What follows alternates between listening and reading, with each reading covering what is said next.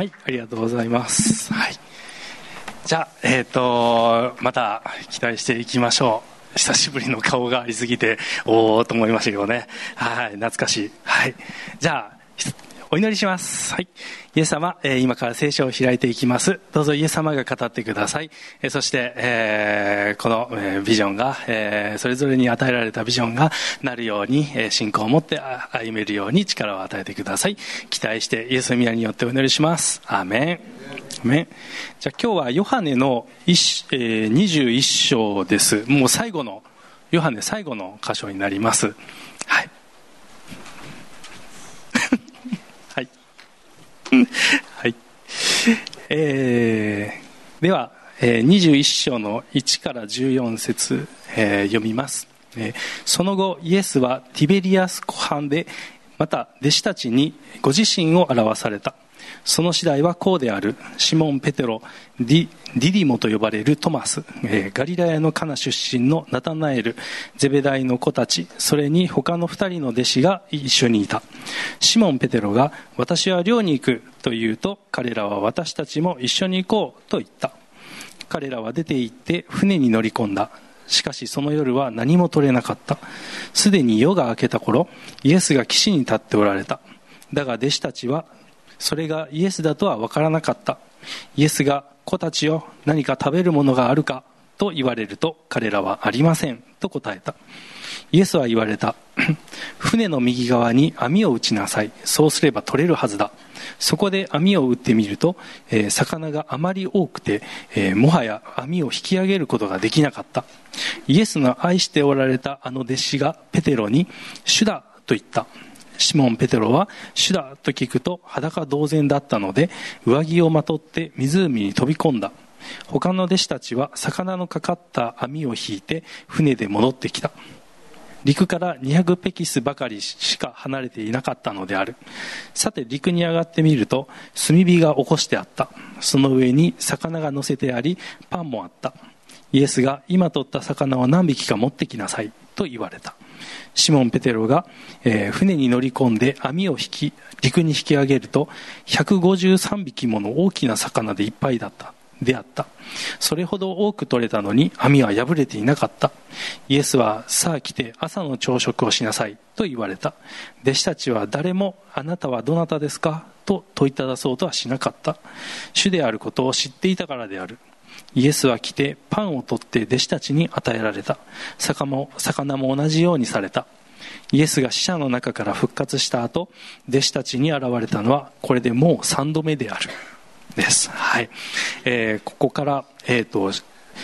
えー信仰のバトンを受け継ぐっていう題にあのさせてもらいました、えっと、この箇所はあの皆さん本当よく知っておられるかなと思うんです。あの正解とかでもよく話されたりもしたりするのででまたいろんなキーワードがいっぱい隠されているのであこれもこれもみたいな多分知っていることもたくさんあると思うんですけどじゃあ神様は今回何喋ったらいいですかっていうことで、まあ、祈ってきました。でこの中でまたやっぱ信仰っていう言葉で最近ずっと礼拝の中でも信仰について語られているので僕もそこに注目してたんですけど、まあ、考えてる中であの一つ質問が皆さんにあります。えっ、と心はいいですか？えっとですねクリスチャンとして何を成し遂げたいですか？皆さんはありますか？クリスチャンとして何を成し遂げたいですか？もう考えたことある人います？えー、まあもしまだイエス様を信じておられない方は、まあ、人生において何を成し遂げたいかって考える人もいると思うんですけど、まあ、私たちはイエス様を信じているので、まあ、信じた以上クリスチャンとして何を成し遂げたいかまあ、神様から語られていることもあると思いますし、まあ、中にはこう家族の救いだとか、えーもっと大きくこうリバイバル求めているだとかあとはまあクリスチャン企業を作るとか、まあ、いろんなこう成し遂げたいことそれぞれ人にはあると思うんですよね。でこうイエス様のためにこう何かしたいっていう、うん、もしない方は多分信仰いらないと思うんですよ だってできることばっかりしてるから。でも、できないことをするからこそ信仰を働かす。で今、姫さんが さっき言われた通り、どうしようもないけど、こう、成し遂げたいっていう時に、やっぱその信仰ってめっちゃ大事になってくると思うんですね。で、この信仰があるからこそ、こう、神様の、あの、やりたいこと、栄光を見ていけれるって思うんですね。なので、この、まあ自分が何をクリスチャンとして成し遂げたいかっていうのを考えながら、このちょっと聖書を今回読んでいくといいんじゃないかなって思いました。で、こう、聖書をちょっと入っていくんですけど、あの、まあ、先週は美佐子先生のメッセージの中で、まあ、内在してくださるイエス様の話もあったんですが、イエス様はこうね、うちに来られるっていうこともありますけど、今回は、あの、ペテロが、あの、寮に行くって決断したんですね。で、それまではちょっとこう、引きこもって、りです。はい。あの、引きこもってて、で、まあ、ちょっと、こう、周囲の目、えー、ヘブル人の目も気になったりとかして、あの、出ていけなかったけど、ちょっと勇気出していくと。で、やっぱ、戦闘機っていくのはペテロすごいなって思いますけど、あの、ペテロが行くと。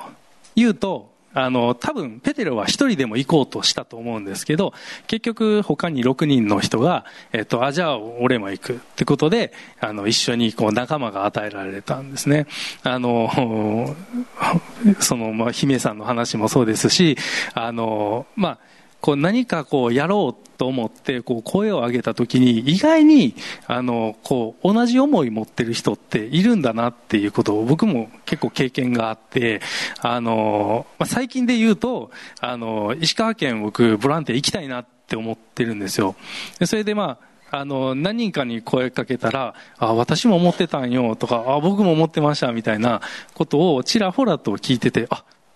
言ってよかった、みたいな、あの、まあ、言うだけはただなので、あの、言えば、ちょっと応答してくれる人がいると。で、それで、あの、まあ、その、応答した人たちと一緒に出ていく。で、今回ペテロたちは、こう、湖に出ていったわけなんですけど、そこでもイエス様に出会うんですね。だから、まあ、内在してくださるイエス様でもあり、こう、外に行っても、外で出会うこともできるイエス様なんだなっていうふうに思いました。だから怖くないんですよね。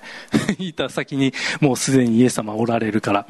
で、えっ、ー、と、まあ私たちそうやって、こう、一緒にこう、友とね、一緒に働いて、で、また、一人でやるのって結構怖くないですか？なんかね、あの、こう声かけるにしても、ちょっとこう緊張感があるというか、あとはあの、仕事場に行ってもクリスチャンが一人もいないクリあの職場だったとしたら、まあ、クリスチャンとしてって思うと、ちょっとこう緊張感がぐっと上がってきて、いや、なんか失敗できひんぞとか、なんかこう変に力に入っちゃったりとかすると思うんですけど、まあ何かしら、増田さんもこの前言われてましたけど、ね、クリスチャンおったみたいな、あの、誰かに祈られてるとか、割とそういうのは多いんだなっていうふうに思います。で、えっ、と、まあ、その中で、こう出かけていくんですが、えー、ここでちょっとこうイエス様の言葉に注目したいんですが、えー、イエスが子たちを何か食べる、食べるものがあるかと聞かれてるんですね。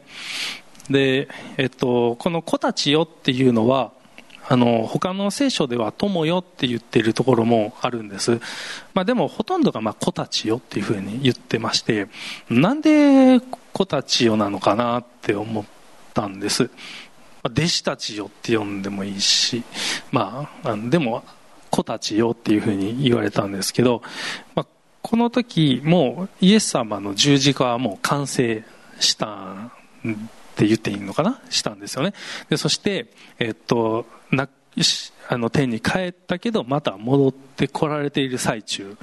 なんですよね。で、そして、イエス様がいろんな弟子に、えっと、会い始めた箇所なんですね。で、なので、こう、イエス様と弟子たちの関係がまた一つ変わっている状況かなって思うんですね。あの、肉として一緒に働いて人として共に接しているイエス様だったのが、ちょっとも違いますよね。明らかに死んじゃったイエス様がまた目の前に来ているので、復活されたイエス様との関係なので、なので僕たちとしては、人としてはあのイエス様の十字架が完成したことによってこう僕らは神様の前に立つことができるようになったんですね。なんでもうすでにこの時点でみんな弟子たちは神の子としてあの扱われているのかなっていうふうに思います。うん、これは僕の想像です。でもあの本当局面が変わっていってるなっていう。ででも状況もなんか変わってるな。でもでもその後何か食べるものがありますか？これはいつもイエス様が聞いてた質問かなって。あのルカの5章のところでもあの船船の上に立って、まあ、こういう似たような状況がありましたよね。あのこの時はルカの5章の時は、えー、ペテロの船にイエス様が乗って、まあ、群衆に向かってバーッと喋ってたんですね。湖の上で。でそしてひとしきり喋り終わってちょっと漁に出ませんかとペテロに？言っていや夜中中働いたのに？っていう状態でいや取れませんよ今日はっていう感じで。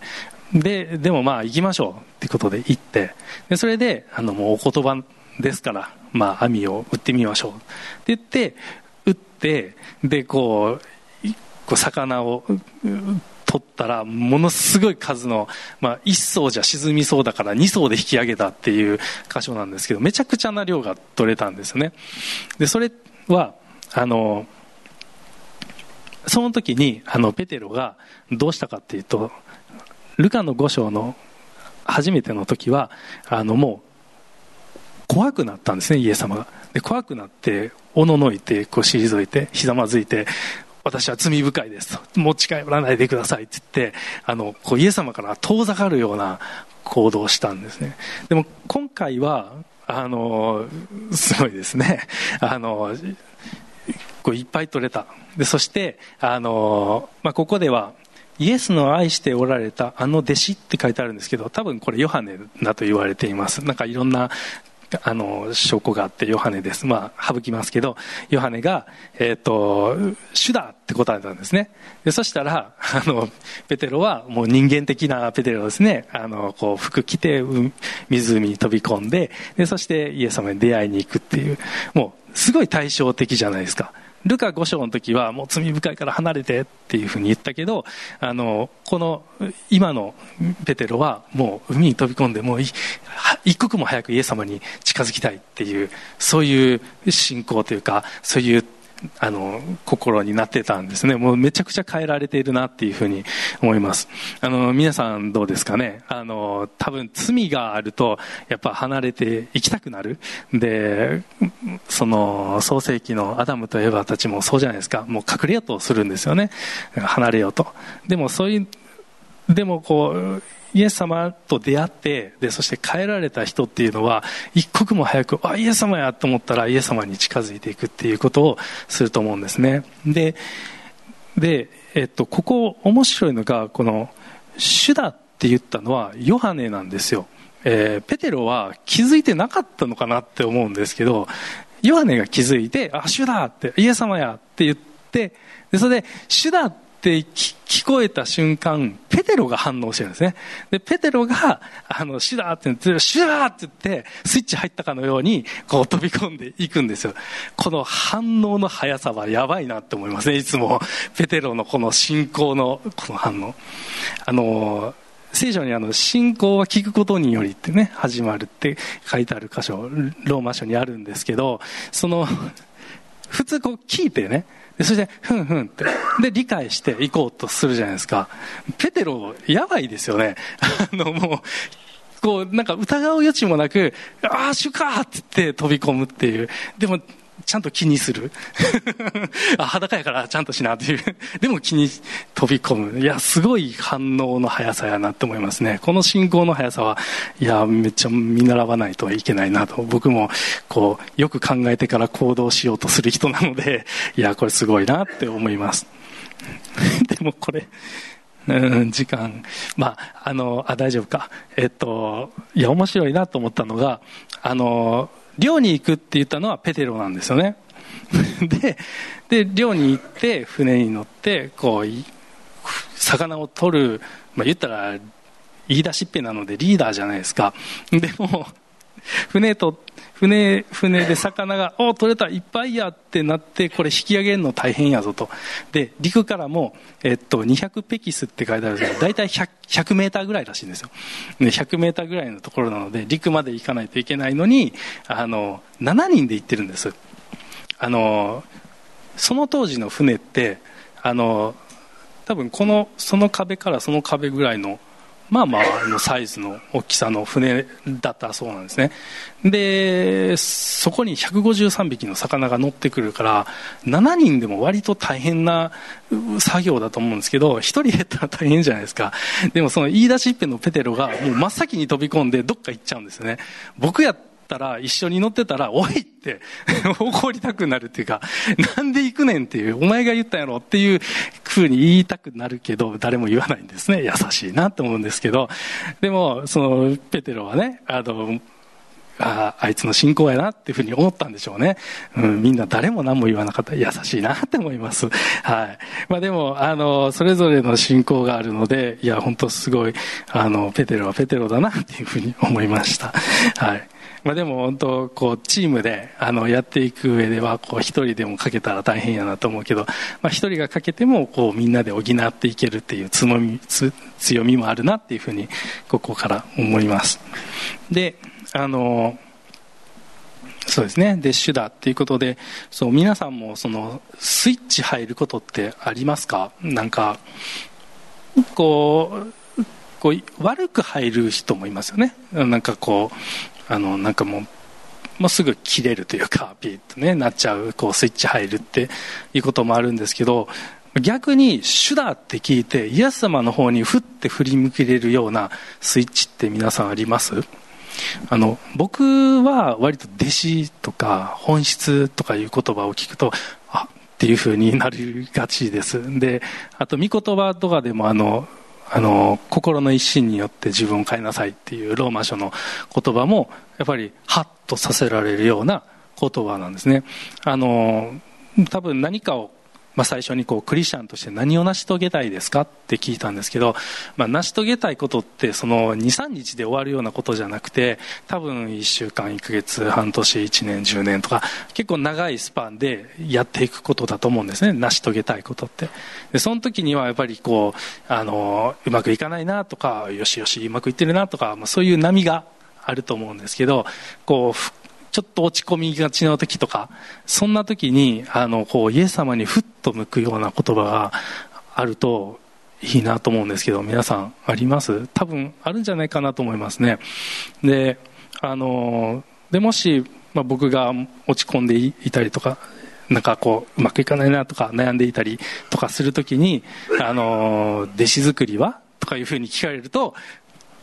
そうでしたっていうふうにこう戻るというか、うん、うんうん言うてる人もいますけど、あの本当そういうのあると思うんですね。で、そういうのを、まあ自分で思い出せたらいいんですけど、なかなかこう、そう、こう、うんってなってる時って思い出せない。でも、そばに仲間とかがいると、そういう言葉かけてくれたら、鴨先生、弟子作りは？とか言われたら、そうですよね。っていうふうになりますよね。でやっぱそうやってこうお互いの信仰を高め合うっていうかそういうスイッチを押し合うっていうか そういうことがあの仲間がいるとできるなって。最終的には信仰は神様と自分との関係の一対一に入ると思うんですよね。でもやっぱ人って弱いのでやっぱ仲間がいてこう信仰を保っていけるっていうのはあると思うんですね。なのでこう一人でもやっていけるわっていう人は、まあ、すごいと思います。それはすごい。でも大半の人はやっぱり励まし合ってやっていくものなのでこう仲間をねこう大切にしで自分たちも助けられるし助けるしっていうことをこう体験していけたらいいなって思います。そうすることでこう成し遂げれないようなことでもどんどんこう神様に向かってじゃあこれしてみようっていうねチャレンジになっていくと思います。でえー、っとで続き、えー、いくとこうイエス様の行動もすごいこう水ですね。はい。あのすごいなって思います。あのもうこう火が起こしてあってでもう魚とパンがもう焼けた状態だと思うんですよね。でそれでもうみんながこう帰ってきてもすぐ食べれるような状態になってていや本当神イエス様優しいなって思います。あの皆さんどうですか？あのもうまあ言ったらこう漁師さんってずっと夜中中働いているので朝ごはんがもう昼ごはんのような 感じだと思うんですね。もうヘトヘトの状態で疲れてきてで陸に上がったらもう食べるもんが用意されててでここではもう、あのー、さあ来て朝の食事をしなさいって言ってもうね食べれる準備までしてくれてて。でもここちょっと不思議なのがあのイエス様が今取った魚を何匹か持ってきなさいって言ったんですね。あの足りひんかったんかな と思ったり。いやでもまあ人数弟子たちがいる人数なんかも見てわかるもんなのであのなんでさらに魚増やさなあかんのかなというふうに思うんですけどまあこれもまあ想像でしかないんですけどでも魚とパンが焼けてる。でこうイエス様からもらうものでこう力を受けるっていうこともあるし取ってきた魚っていうのはまあ自分まあでもイエス様が取らせてくださったんですけどその取取れた魚をまあ喜ぶっていうかそういう体験もさせてくださる。なんかもうもう二重に祝福受けてる感じですごいなと思うんですけど必要がねあのこうイエス様からも満たされるというか本当神様イエス様のその憐れみがあのここに現れてるなっていうふうに思いました。で、えー、そうですね。で、ここは網が破れてなかったっていう言葉もありますし、で、この、さあ来て朝の朝食を、えー、朝の食事をしなさいって言ったんですね。で、この時、えー、弟子たちはあ、なたはどなたですかと聞かなかったっていう、あの、イエス様が、まあ、こう、復活して会われた時、見た目が変わったんかなって 一瞬思ったんですよ。こう読んで。見たらわかるじゃないですか。で、2年半とか3年ぐらい一緒にいたので、見たらわかるはずなのに、なんでこう、こういう言葉を書いたのかなっていうのはちょっと不思議だなって思いますね。あなたはどなたですか？でも、あの聞かなかったっていうことは、聞かなくても分かったっていうことなんですね。だから本質的にはイエス様。なんですよ。でも見た目ちゃうかったのかな。でもあのなんかなんか違うっていうのは分かったと思うんです。でもイエス様なんだって。で食事一緒に食べようって言って一緒に食べるんですよね。でこの時の弟子たちの感覚って本当に不思議だったと思うんですよ。もう多分つい最近までイエス様と一緒にいてで過ごしてちょっとオリーブの山に行ったら兵隊がやってきてイエス様を捕らえてでもその2日後ぐらいにはもう十字架にかかって死んじゃってるっていうことなんですよね。でと思ったら3日後にまたよみがえってもうすごいスピードでいろんなことが起こりすぎて多分弟子たちも本当にわからない状態。でもまた実際イエス様がまた復活してて、あれ？イエス様死んだよね？っていう感覚だと思うんですよね。だから本当不思議な感覚で朝食食べてたと思うんですよ。だから朝食って、まあ、食べない方もおられると思うんですけど、まあ、普通食べますよね。で、魚とパン、今回魚とパンで、多分普通だったと思うんですよ。この時代だったら。普通のことをしてるんですけど、めちゃくちゃ特別な感覚があったと思うんですよ。あのちょっと話はそれるんですけど僕が中学校の時にあの教会に行ってたんですけどその教会では月に1回あの青年たちだけで朝ごはん食べるっていう。で日曜日の礼拝の前にみんなで朝ごはん食べるんですけどその時の先生があの、アメリカからの宣教師なんですね。なので、食卓がアメリカなんですよ。で、すごい、すごい嬉しかったんですよね。で、あの、もう、言ったら、服着て、そのまま家出るだけなんですよ。で、出て、教会に行ったら、もう、できてるんですよね。で、美味しそうな匂いがプンプンして で食欲がそそられる。でパンで別にあの特別なことないんです。あのパンと卵とハムとサラダ的なそういう感じなんですけどなんか特別な感じ。でこう礼拝の前でみんなにみんなと一緒にこう過ごしてであの食べ終わってみんなで片付けてさあ礼拝しようって言って礼拝行くって。あの今度中高生たちがそれをするらしいので楽しみに。いいですね。あのいいですよ。本当に。なんかねすごく特別な感じがするんですね。普通の食べ物食べてるんですけどね。でもなんかこういう関係っていうかそういうのをこうなんかこう共有できるっていうのは本当にいいなと思います。あのこう弟子たちはもうその場所にいるんですけどやっぱそのうんと復活されてあえっとまあ、10時間にかかって3日経って復活されてでもう3度目ですって書いてあるんですけど、まあ、その間にはあのユダあの弟子のユダは自殺をしていると思うんですよねこの時には。で多分弟子たちも噂でそれを聞いてああ一緒に旅してた弟子が一人あ亡くなったっていうのはもう本当悲しい苦しいことだと思うんですね。あいつみたいな。でもまあ他にもその楽しい思い出もあったりとかもう本当辛かったなとか大変だったなとかあの海の上ではあ湖の上ですごい荒れてたのにイエス様寝てたなとかなんかもうそういうのももういろんなことを思い出しながら多分この朝食を食べてでお互いを見合いながらいろいろあったねみたいな感じで食べてたと思うんですよね。で僕もそのえっとクリエイトの話をするとクリエイトは2006年から始まってるんですよね。ですごい長い間していてで特にあのケイちゃんとロミヒとカーピーのこのと僕の4人でこうクリエイトしてた時期っていうのが結構長くてあのその時がやっぱあの特別感があって今でもちょっとこのあのロミヒとかケイちゃんとかカヤピーとの関係は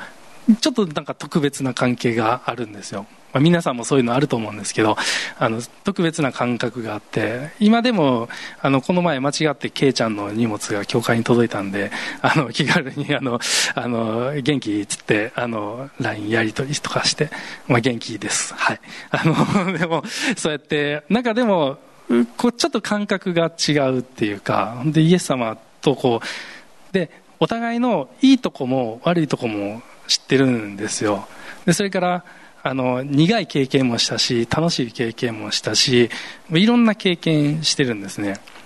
でまあ、弟子たちもそうだったし自分自身もそのそういう経験を通してああ今あるんだなって。でその苦しい時とかも、まあ、いろんなことを祈り合ったりとかこう信仰をこう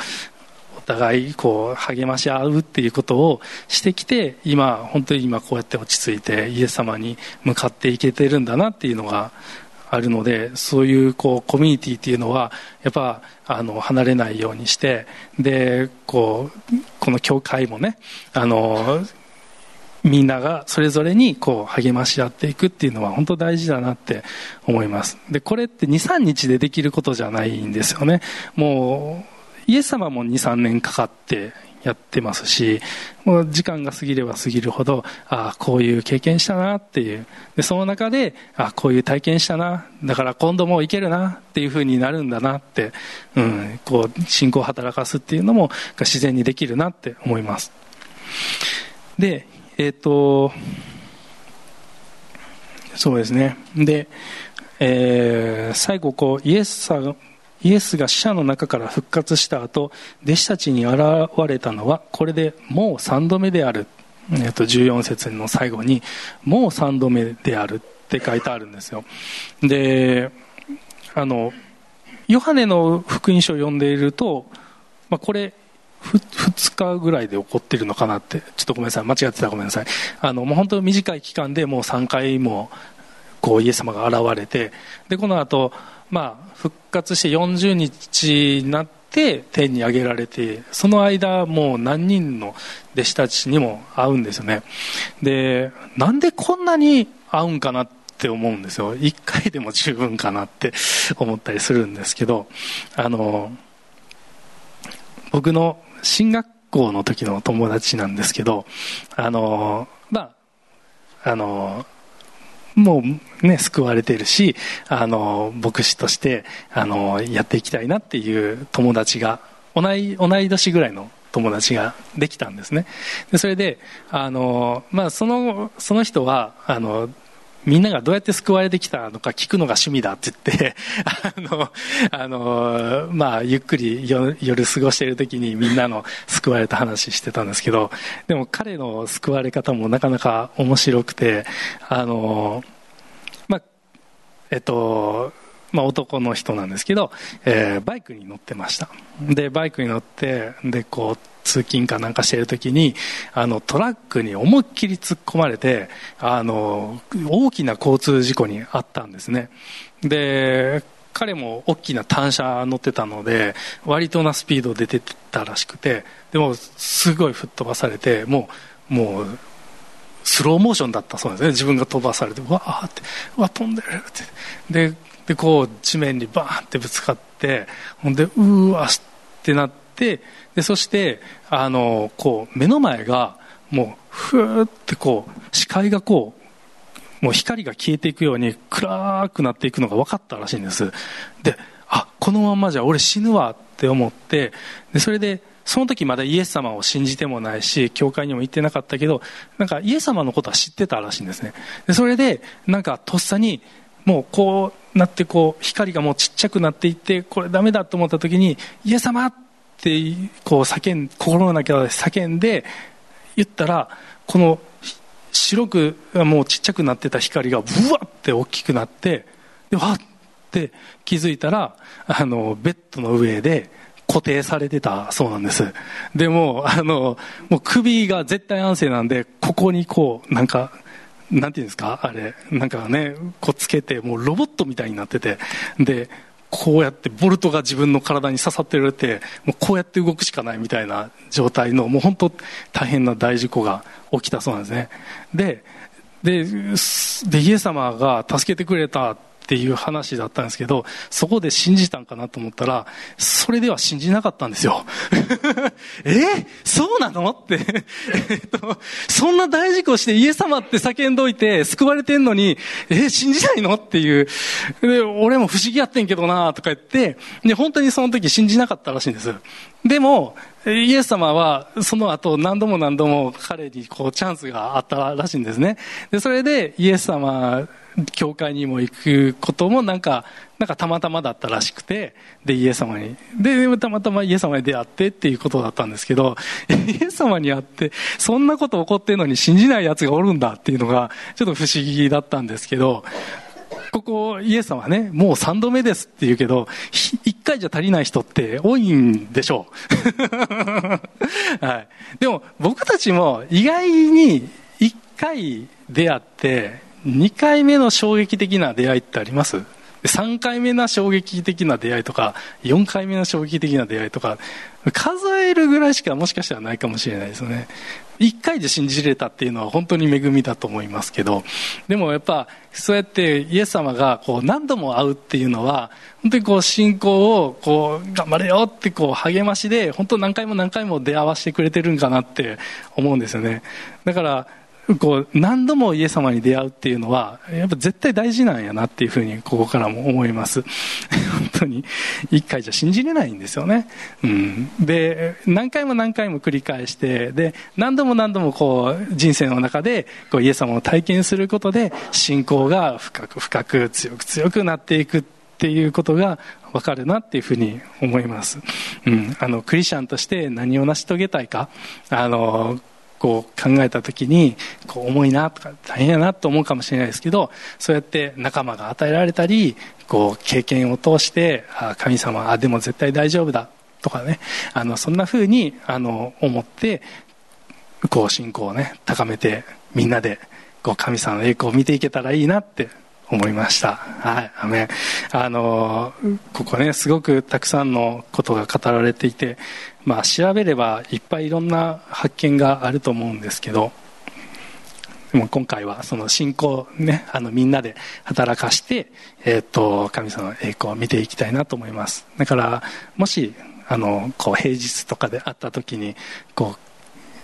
クリスチャンとして何を成し遂げたいかあのお互いに聞いてみてもいいんじゃないかなと思いますあとこう信仰が強められる言葉ってどんなんがあるみたいな感じでこう聞き合ってもいいと思いますね皆さんでこう信仰を高め合って神様向かって歩んでいきましょうはい。じゃあ、お祈りします。イエス様、えー、今日の御言葉ありがとうございます。えー、こう、たくさんのことを、えー、イエス様語ってくださっています。えー